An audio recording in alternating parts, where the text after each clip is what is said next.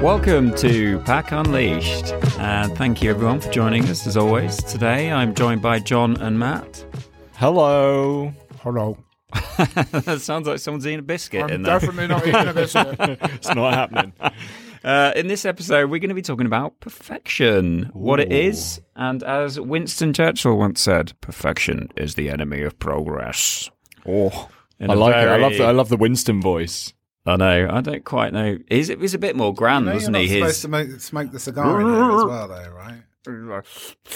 perfection is the enemy of progress. It's a That was good- Yoda. it's a- and in the spirit of a non-perfection podcast, I'm Yeah. sure we'd be keeping that in the main Yes. well, I hope so. So, in today's episode, we're going to be talking about perfection, aren't we? And I think everyone really, at some point in their life, has has strived to try and be perfect in some way, haven't they? You know, right from you know, you want to be the person who has uh, the friends, and like you want to be the cool kid, and there's all these like expectations of you growing up. Absolutely, yeah. I think what we're talking about in the context of this show is, and and the and the quote that you you, you kind of said at the beginning, "Perfection is the enemy of of progress." Um, you know, which is is a really powerful statement, right? And I think part of a big part of what we believe at Pack is that sometimes perfection can hold you back. Sometimes striving for that perfect release of something or that perfect version of something, whether it's yourself or something that you're working on, can be the enemy of just getting stuff done. Yeah, definitely. And I think, but you know, where that where that comes from, I think, is rooted in from right from birth. I think. I think there's always like even mm-hmm. right from being a child, like before you kind of enter the big wide world, and you're trying to strive for like being the perfect employee and having the perfect company or product or whatever it might be. Mm. But We're saying basically that that there is no such thing as perfection. There It, isn't. does, it doesn't exist. No, but I think it's something that everyone is trying to achieve. No, absolutely. I think it's a funny one, right? You, you, especially when it comes to work and it comes to life in general. I mean, you're fed so much of the perfect thing, right? And there's this level that you're supposed to take. And, and so many times I've seen in projects and I've seen in personal life and I've seen in all types of things that, you know, people go, Oh, well, I'm a perfectionist. And if someone says to me they're a perfectionist, that basically says to me that they never get anything done because there's just no way to meet that. And I think it's sometimes easier to be caught up in the detail than it is to get past the fear of actually releasing something or getting something out there. Um, and, and it not being perfect. But it's, it's kind of ironic in the main place because who defines perfect, right? And I think that's subjective, the, yeah, I think that's the big problem that we have at the moment is perfect is fed to you every day. My wife, for instance, you know, if, if she's on social media, she, she's a stay at home mum, which basically translates she does much more work than I'll ever do in my entire life. Um, but it's very easy to her to feel like she's not living the perfect life if there's other people sticking up stuff saying like, you know, uh, oh, this is me and my perfect kids out. And you know that stage manage, right? You know those kids are chucking food everywhere. You've been with me too. Yeah, yeah, yeah, absolutely. I think that really leads into the next point, which is perfection isn't authentic, right? So, so that's absolutely it. Yeah. It's like it's not. It, it's it's it's a like a facade. Yeah, facade's Yeah. the right word. Yeah, yeah, yeah. But I think it's I think it's quite a damaging facade, right? Yeah. Because when you don't feel that you're you know, that little thing that makes you weird is probably the thing that actually makes you special. Um and you know that could go into everything from products to the little thing that makes you so different everyone worries about it i think there's this perfection leads to conformity and conformity leads to a lack of innovation or doing anything new and then all of a sudden somebody will come along and do something new and then that will become the new perfect to aspire to but Yeah. it is just this like echo chamber inside your own head and i think you know how how do you kind of break out of that and and how do you break out of that kind of stagnation that it gives you is is is actually quite a hard thing to do. I know we struggle with it constantly, you know, internally mm. within our business. We're mm. we're not perfect. You know, we we talk about doing things rapidly and making rapid change and we can sit in a meeting room for 2 hours and talk about stuff and and and you know, not focus on the core things we have to. I think it's it's one of those things that you do and then you beat yourself up for, and then that enters into that cycle, cycle of stagnation and, and just kind of repetitive behavior, and it becomes harder and harder to break out of. Yeah, definitely. Absolutely. If you're too busy trying to perfect something, you're not getting stuff done. You're just crafting and crafting and crafting. Yeah. And um, I mean, I'm I'm like the ultimate perfectionist in the in the sense that I lo- like anything I do, I always try and make sure it's perfect, and ultimately it, it never is. But like, it just for me, it's sort of like ah, for some reason there's this weird thing in my head. I'm like, it has to be. But do you think it's because you worry about what other people think of it? Or? yeah, definitely. I think yeah. I you want think, to do things properly, right? There's, Yeah. there's there's a difference between doing things properly. there's a difference between doing things properly, and then there's a difference between you know actually just you know there's more to life than just trying to get something as as perfect as it can be. Salvador Dali says or said, He- he's what? He's rose from the grave. He's risen from the grave. He's in the room, and he's just whispered in my ear, "Have no fear of perfection. You'll never reach it," which is interesting. And you look at his, you look at his, uh, you know, his paintings and stuff, and you think, "Wow, that's some that's some epic stuff." But he's probably thinking. Yeah. That wonky little clock over Yeah, there, right in the back. Do you think though he was trying to paint a wonky clock, or do you think he was He was trying, to paint, a a real straight clock, one, but yeah. he just couldn't quite get there? yeah, maybe it's it's very it's, it's difficult to know, isn't it? But um, Yeah, and you know, and and and there's there's so much psychology around uh, perfectionism and actually how damaging it how damaging it can actually be, um, you know, to your to your mental health and Do you know what and I want to hear, Dom? I want to hear some stats around perfection. some stats. Have you not got any? I don't have any okay, stats. edit that out. Forget. that. I thought you said you did. no, I've got a quote. Oh, okay. Um, Another quote. Well, it was kind of just it was mid flow to chuck stats in. It was, and it's it's not depressing, but it was basically saying that there are studies that suggest that the higher the perfectionism is, the more psychological disorders you're going to suffer. Yeah, So I it, it sounds that. bad, but it's it's true though, isn't it? There's a really good book actually called Perfection or per- Perfection or anyway, we'll put the link in the in the uh, in the titles. Um, it does have a rude word, but you have to let me off because this one's actually in the, the, the title of the book. I'll bleep it. Um, don't bleep it, no bleeping. Um, but but you know, Isn't it called feck perfection? it might be, but I prefer. I mean, we all know what it really means. yeah. So anyway, perfection. It's written by uh, Father Ted. but but this book's really good in the sense that it kind of talks about a creative and it talks about all the things that kind of hold you back creatively and a lot of that time being held back creatively is about trying to perfect something because fundamentally creativity is about creating something new and and for me I'm really passionate about the fact that creativity is not a term that only relates to typical creative people, designers and things like that, but it's people who create something new in whatever they're doing, from accountancy, from the way they live their life, you know. But that fear of standing out and that fear of being seen as to be different is actually a lot of the times your superpower. Yeah, And the thing that you were talking about, where it's this kind of society wants you to conform, you want to be, uh, you know, part of a pack. no pun intended. But but you know, you feel that need, and, and it can be so suppressive. Um, yeah, definitely. So I've got some tactics, I think, for um, you trying to, in a way, remove yourself from this kind of perfection chamber. perfection echo chamber. the perfection, stagnation, the swamp of perfection. Yeah. I feel like if you were perfecting it, you'd just spend all day trying to work out the exact term that's perfect to sum it up, which I'm not sure we're going to get to. But let's just say a perfection loop. I quite like the swamp analogy. Yeah. yeah. Perfection swamp. Okay, so I think one of the things, and, and you know, I was obviously before recording this, I was I was sort of looking and seeing what other people uh, are saying out there, and there's there's there's an article I came across which I thought was really interesting, and it kind of outlined a, f- a few tips, and I, I think I think they were important, so I thought I'd, I'd talk them through. So the first one is change your mindset, Okay. And as we say, we're all we're all about changing people's mindset. You know, Definitely. whether that's working with teams and you know how to how to work better together, how to you know, Change starts with the mind. yeah, exactly. I feel like someone said that. Maybe. change starts with the mind. Yeah. I don't know, but if, If they not, didn't, own that. you Let's did. we should. That's a griffin. That That's is- pure- that's- that's straight griffin. Salvador Yeah. Griffin. That is one people can quote you on. Yeah. There you go. Um, but yeah, and it is. It's it's sort of like changing the the kind of sort of influences and opinions and experiences that you have for the better, really. So the second one is build self reliance. Hmm. Um, does that sound interesting? It does sound. It interesting. I think it's one of the things. You know, that's the thing about like, you know, if you if you constantly worry about what other people are going to think or how they're going to view you, or Yeah. worry about all those types of things, you're never going to be yourself because you're already conforming to that thing. And I think a big part of perfection is that is that you don't have the self reliance to think, do you know what, this is good enough or this is how I like it.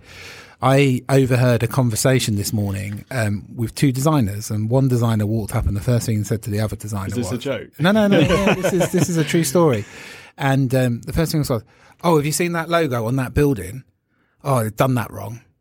You know, and there's this self-perpetuating thing I think around mm. all types of industries where it's like, "Oh, that's not right," and mm. fundamentally, yes, things cannot be right or things cannot be, but it, it's it's a perception that we have as a person, and and if you don't look at things differently, you're never going to do anything different.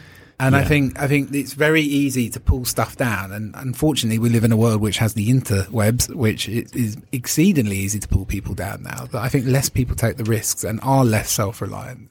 Yeah, on their own opinion. Yeah, there's there's that thing definitely of like groupthink, isn't there? The whole George Orwell thing where you like you listen to someone else or your your opinion comes from them because you're worried that your opinion actually will be wrong or you know Yeah. will sound sort of slightly you know different to them or left hmm. field when actually you know just say People it. want to conform. have an Yeah, opinion exactly. Like there's So- no harm in being different. Like, So it's good to be different. It's On a personal level, I said the last three years, like, is the only time I've stepped back and thought, actually, do you know what? I'm not going to conform with what I'm doing. You know, I'm going to like wear a neon belt if I want to, and like, I just just the little things that I think start to change you. And like, I'm quite happy now to put out stuff that's not like perfect. Like our website is a really good po- ca- case in point. You Yeah, know, that's almost definitely. like a live de- development cycle, and it doesn't have to be What? It's perfect. perfection, isn't it? What do you mean? Is, no, but it almost is perfect for not being perfect. I Yeah. think it's because it, we can get stuff up and try it live and not worry about stuff. And I think, you know, this this this self reliance is is the nemesis of worry, right? Yeah. Ooh. And uh, you know, I, like think it. it's it's it's super important to get, and it's it's a work in progress. Um, but like definitely, I think over the last when I, I think it was like thirty seven onwards, I started to actually stop caring as much what other people thought, and and that's a very liberating thing. It is Yeah. liberating. I think that's something that comes with age. I think on a on a career level as well, the, the longer you're in a uh, you know in a role or in a, a sector or an industry or whatever, the longer you the, the less you give to flying. You know Yeah, what other people think, and you can you can own it, and you've got that.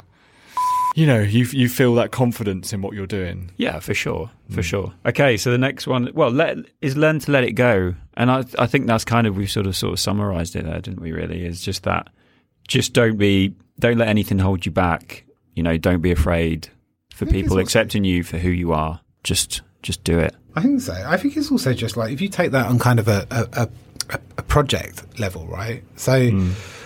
Um, we've worked on stuff where you know people have been building a product for like a year. Um, and a lot of the time they can't let it go. You know, they can't unleash something to real people because there's that internal worry about it. You know, I've seen projects like where whole interfaces have been redesigned because after three months, the people building it have got bored and decided to redo it. But suggests that it goes out in front of people and there's a complete fear factor. I've got a good. Uh, sorry, no, no, no. I was just going to say I've got a, a good story coming up at, about that that makes a year's ah, worth of, of redesigning UI interfaces pale there in go. comparison. Yeah, yeah. We will look forward to that with bated breath. yeah, so basically just release the of it, put it out there, get some feedback, and you know, just just like I think a lot of the time it is just get stuff out. Uh, that work? No, no, no. That's that, that kind of it- that kind of leads we'll on to the, the last couple, which is like next one is sort of like making your own decisions and like driving yourself forward with what feels right to you. Uh, have you ever got an example of somewhere that you've kind of experienced that, or had to like you know make your own decision as opposed to listen to other people? I think it's only when you reach a certain level of maturity that you're like, actually, do you know what? Like, I don't really want to do that, and and you feel confident enough to be able to just make that decision for yourself and just move past it.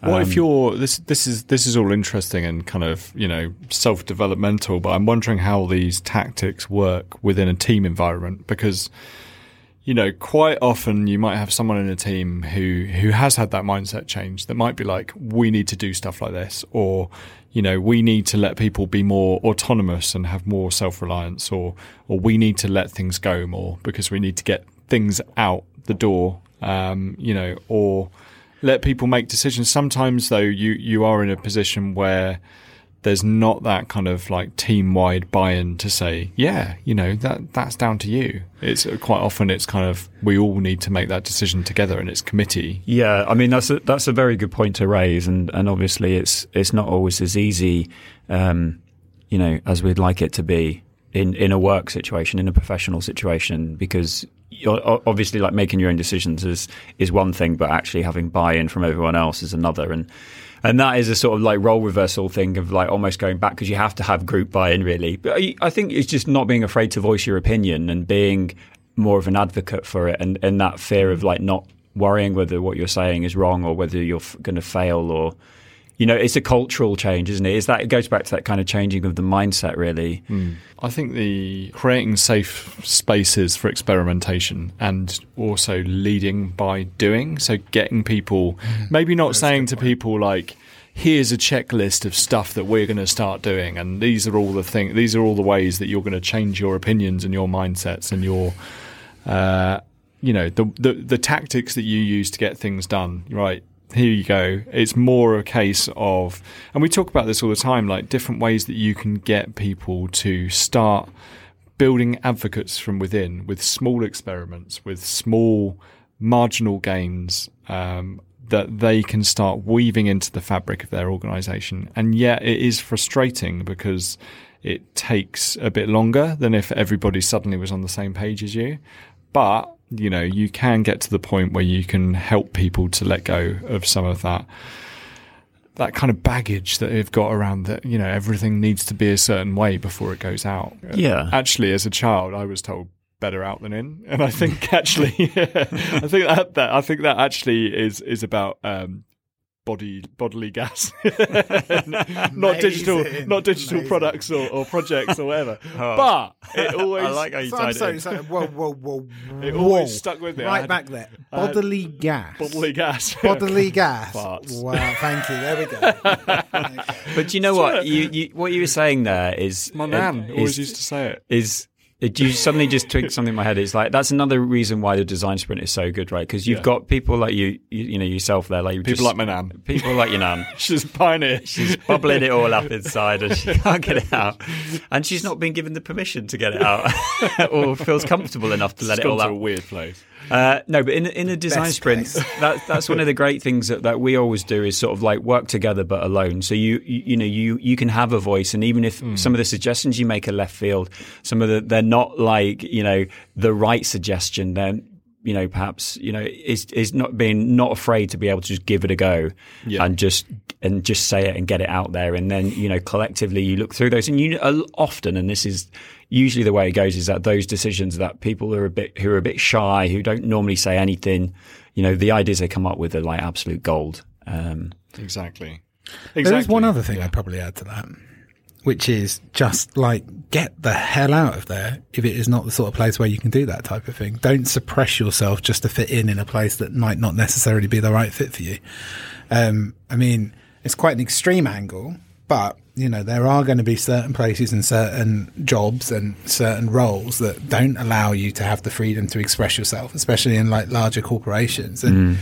you've got to consider whether is your happiness going to be, you know, completely to the detriment of you having this role and this job and this title and this salary and this mortgage. And, yeah. you know, like there's, there's a bigger picture thing, which is, you know, life's short.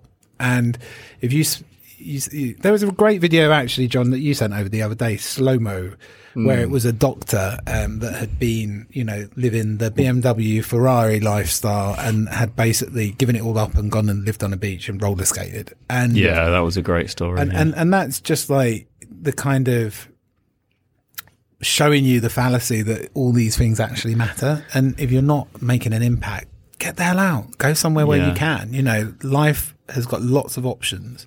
Yeah.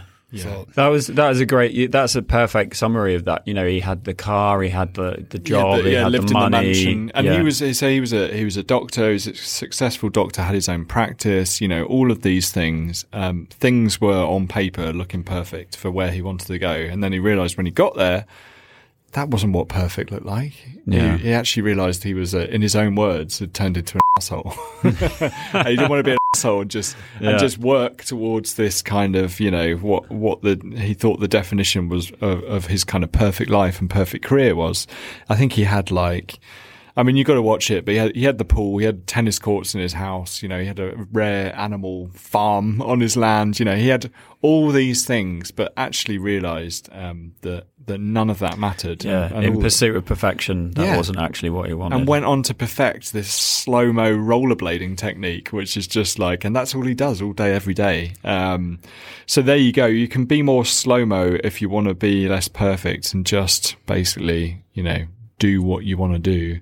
Um, yeah. yeah, you're so excited. I can see how excited you are. I mean, he literally can't concentrate on anything else. I feel with, we should let this come He- out. he's going to jump on. straight in. Just before you do, though, just there's a there's a great book called Love for Imperfection. Sorry, Love for Imperfect Things, which is how to accept yourself in a world striving for perfection. Great, great book by Haemin Sunim. Please check it out. Haemin Sunim.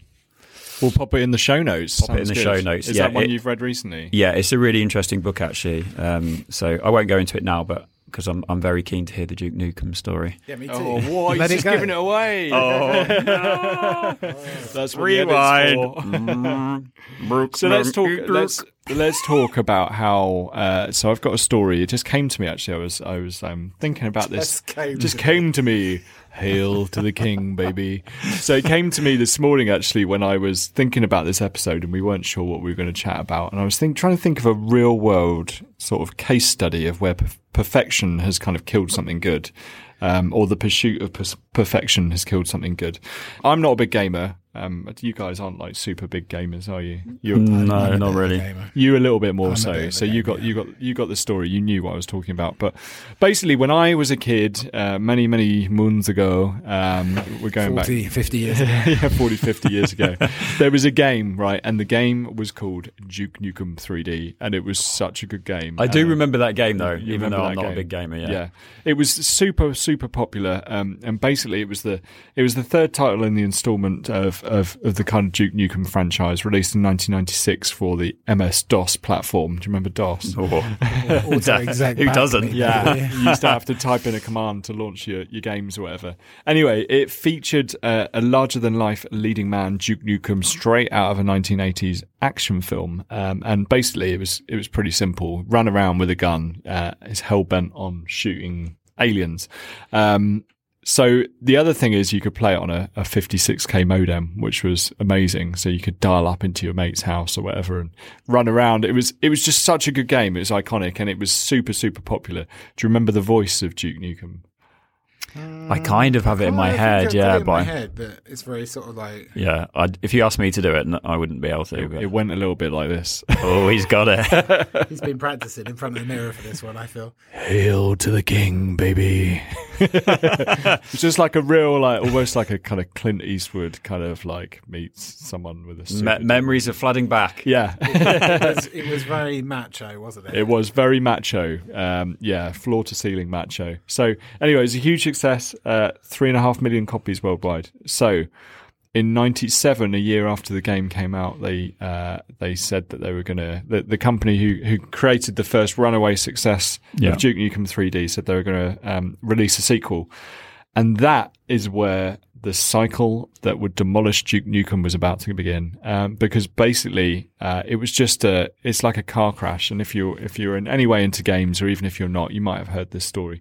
But basically, what should have taken a year or two probably to turn around a game because there was massive demand for it. The Yeah. first one had been super well received.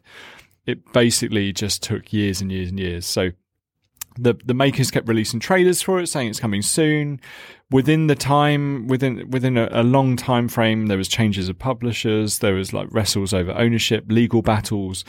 Part of what kind of caught the creators of the sequel off guard was basically the, the, the speed at which video games were improving at the time. So we're t- talking about kind of late 90s. There was new technologies yeah. that could come out all the time. There was a, partic- a, particular founder who was very much invested in it being this amazing thing that lived up to the first one. Um, so there was there was games that which had more powerful engines, like more lifelike graphics, that sort of thing. So it's just like exploding. And what happened was they, they kept changing the technology that they were using all the time. They kept rebuilding the graphics, rebuilding the words to, and something else would come along, you know, within six months of them choosing a platform and they would keep mixing it up. And basically what should have taken a few years ended up taking 15 years to release a, nice. 15 years. So the people who played it the first time round if you were 15 the first time round you were 30 which you wouldn't have been because it was an 18 game. Yes wow. it was an 18 i mm. definitely was 18 but you would be you know in your 30s by the time the sequel came out. And the, and, and the thing is you know obviously there's the nostalgia and all the rest of it. You know people did buy it i did buy a copy of it it wasn't a great game because because the first one it had blocky graphics like the the the voice samples of Duke were like really had that kind of like tinny kind of crackle well, to them. Didn't it have like warthog policemen as and well? warthog policeman, yeah, yeah, it was yeah. just so out there. It was like a kind of um, who's that guy who did Bad Taste? Um, who did Lord of the Rings? Oh yeah, you know who I'm talking I about. I can't think of his name now. Yeah, yeah, no, Peter Jackson. Yeah, it was like Peter Jackson esque. Like if Peter Jackson made an Arnie movie, right? Duke Nukem was it on steroids, basically. It was it was awesome. It was so good. It was like revolutionary, and it was actually a really good game. Uh, and then 15 years down the line, when everyone thought it was never going to happen, someone went, right, let's get this out the door. There's quite a lot of anticipation as well, isn't it? You know, yeah, you can't build something up for 15 yeah, years, yeah. right? It's like... And, you're, and, you're setting yourself up. You know, you had developers who were there like 10 years working on this uh, on this oh, game. And it, Could and, you imagine? Oh, Can you imagine a 10-year life it's never going to... Uh, and I know we've all worked on projects, right, where you put a load of effort in and then they're like, oh, it's not going anywhere. We're not going to release it or we're going to change it or whatever. But you know, this is like a big chunk of some people's careers that they spent on this thing. And, you know, it ended up selling half as many copies as they wanted to sell. It's got a, a Metacritic score of 54%. The original blocky graphics released 15 years before, nearly 90% it had, wow. you know, so it's like, you know, it ended up being a metaphor basically within the games world, definitely of, of a kind of project gone bad and a sequel not, that could have been amazing if they had just if they pushed out something that looked like the first one with a few new maps and some new things it would have done amazingly and they'd probably still be making games today so yeah that's so there's such a good yeah i really cautionary tale i yeah. did i enjoyed it it is that, this comes it. back to i think it's just you know you're Don't striving striving for perfection and then when you get there and you think you have it you don't really, yeah, you know, exactly. it's sort of like, You've just got. I think. I think. I think one thing that's maybe been left off is just kind of committing, committing to something, and sticking to your guns, and saying this might not be the perfect way to do it, but this is how I'm going to do it. Yeah, like because I know this yeah. is going to help me push something out the door and actually get something done. Yeah, and perfection, you know, comes with time. You learn, you know, you learn as well. Like you know, from all of these yeah. things, it's all about. It's comes all with time boxing. time boxing. Has it not taking too much time? Yeah, but yeah. Some might say this is the perfect end to this episode. I would say it is the perfect end to the episode. I would say it is as well. Yeah. We've come to a natural end. Perfect. We'll let John do the outro. The perfect outro. Ooh. Oh. No pressure. So, thank you very much, everyone, for listening today. Yeah, definitely wasn't an edit there. Boom. thank you, everyone, for listening today. It's uh, it's been a real pleasure talking about perfection, the lack of it, what it is, who knows, uh, and being comfortable with it. Yeah, yeah being comfortable, being just comfortable. Bed in with it. Um, it's all gravy. Um, so. As always, thank you for listening. Please do subscribe to the show. Give us a rating if you're feeling kind and you enjoyed it. Uh, read our articles if you want more knowledge bombs outside of the podcast. Ridewiththepack.com slash articles. Thank you to our sponsors, Plus X. Thank you, Plus X. Big thank, thank you, you, to Plus X. X. And please do share this episode. But for now, we'll be back soon. It's bye from me, and it's bye from my co hosts, Dominic and Matthew. Bye. Bye. bye. See you every other Tuesday.